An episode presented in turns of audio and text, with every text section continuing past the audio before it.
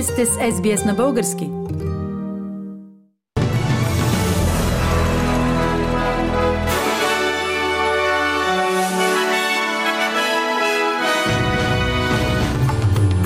В новините днес премахва се изискването, принуждаващо местните съвети да провеждат церемония за гражданство в Деня на Австралия. На срещата на върха в Брюксел Европейския съюз издаде серия от нови санкции срещу Русия. Народното събрание отхвърли предложението на ГЕРБ-СДС за правителство.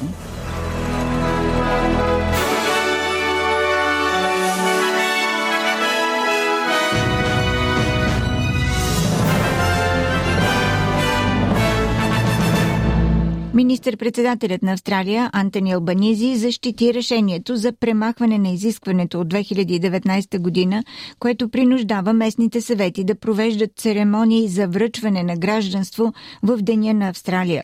Съгласно правилото от 2019 година, въведено от тогавашния премиер Скот Морисън, местните съвети, които отказаха да проведат церемонии на този ден, бяха лишени от възможността да провеждат церемонии за гражданство през цялата година.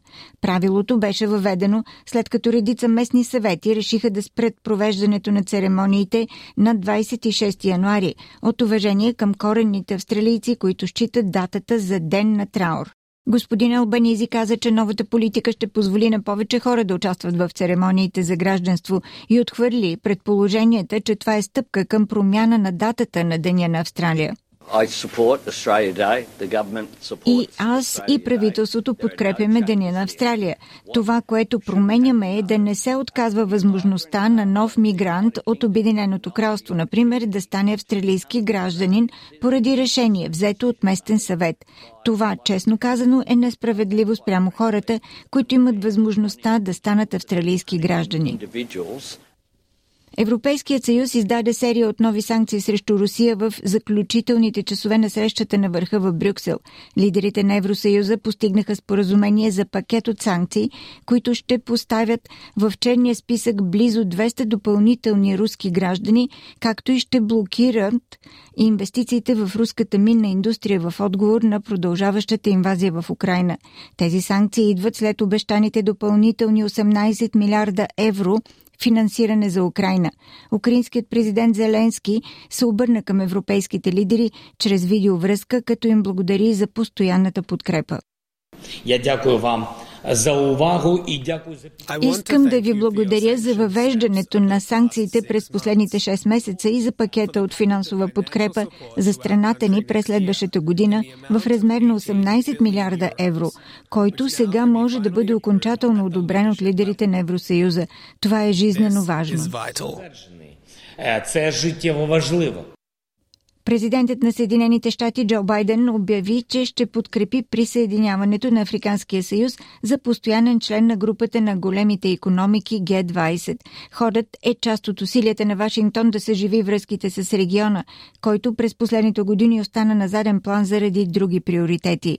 Африкански лидери от 49 държави и Африканския съюз се събраха тази седмица във Вашингтон на тридневна среща на върха, която започна във вторник 13 декември с акцент върху изменението на климата, продоволствената сигурност, търговските партньорства и други въпроси. Президентът Байден каза, че Съединените щати се стремят да засилят сътрудничеството във всички области.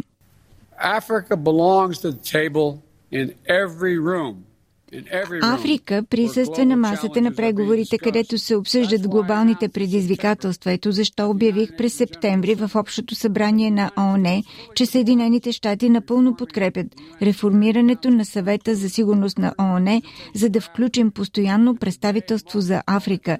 Аз също призовавам Африканския съюз да се присъедини към G20 като постоянен член на групата. Народното събрание в София отхвърли предложението на ГЕРБ-СДС за правителство с първия мандат, начало с професор Николай Габровски. Само 113 депутата гласуваха за кандидатурата на неврохирурга за министър-председател. Представителите на ГЕРБ-СДС, ДПС и Български възход.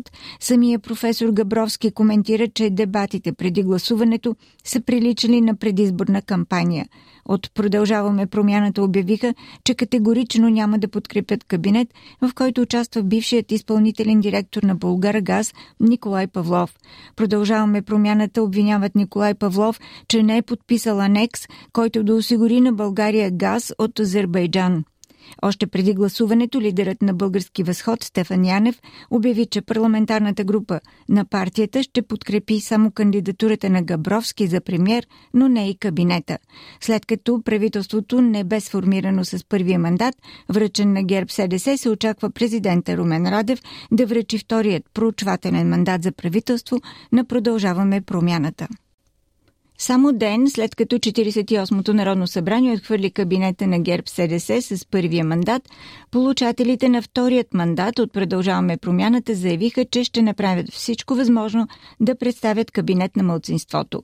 На първата консултативна среща, на която Продължаваме промяната повикаха в председателския кабинет в парламента, останалите формации се явиха само три от тях – Българската социалистическа партия, Български възход и Демократична България.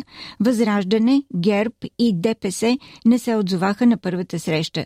Лидерът на Продължаваме промяната Кирил Петков обяви, че ще сформира кабинет на младсинството заедно с Демократична България, а академик Николай Денков, бивш министър на образованието в кабинета Петков, сега депутат, беше номиниран за министър-председател, който получава задачата да търси допирни точки за подкрепа и да сформира правителство. Академик Николай Денков заяви, че веднага ще изпрати покани до всички парламентарни групи, за да започнат срещи по приоритетите и политиките за постигане на консенсус, предаде за БНТ Десислава Маркова.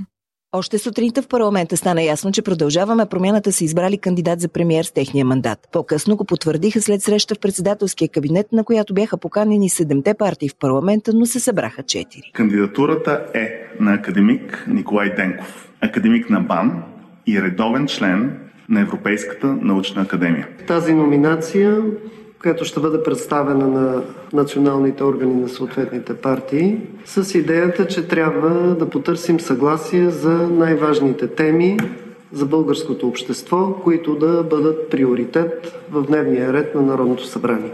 Това е единствената основа, върху която може да се изгради стабилно правителство и парламент, който работи за хората.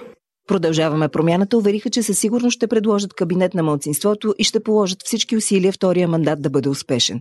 Смятат, че е добър старт, че още в първия ден 4 партии от 7-те в парламента Продължаваме промяната, БСП, Демократична България и Български възход са седнали на масата за разговори.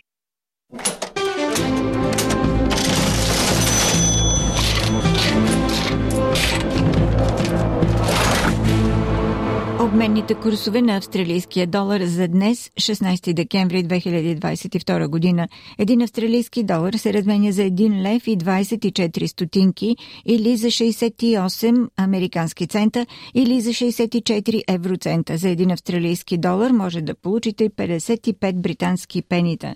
И прогнозата за времето. Утре, събота, в Бризбен възможно е да превали 25 градуса.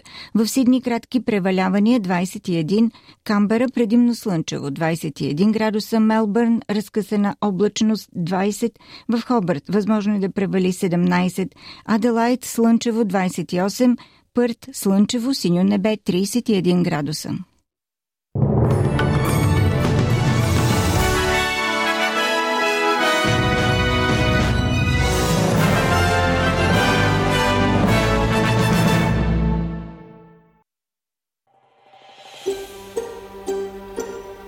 Искате да чуете още истории от нас? Слушайте в Apple Podcast, Google Podcast, Spotify или където и да е.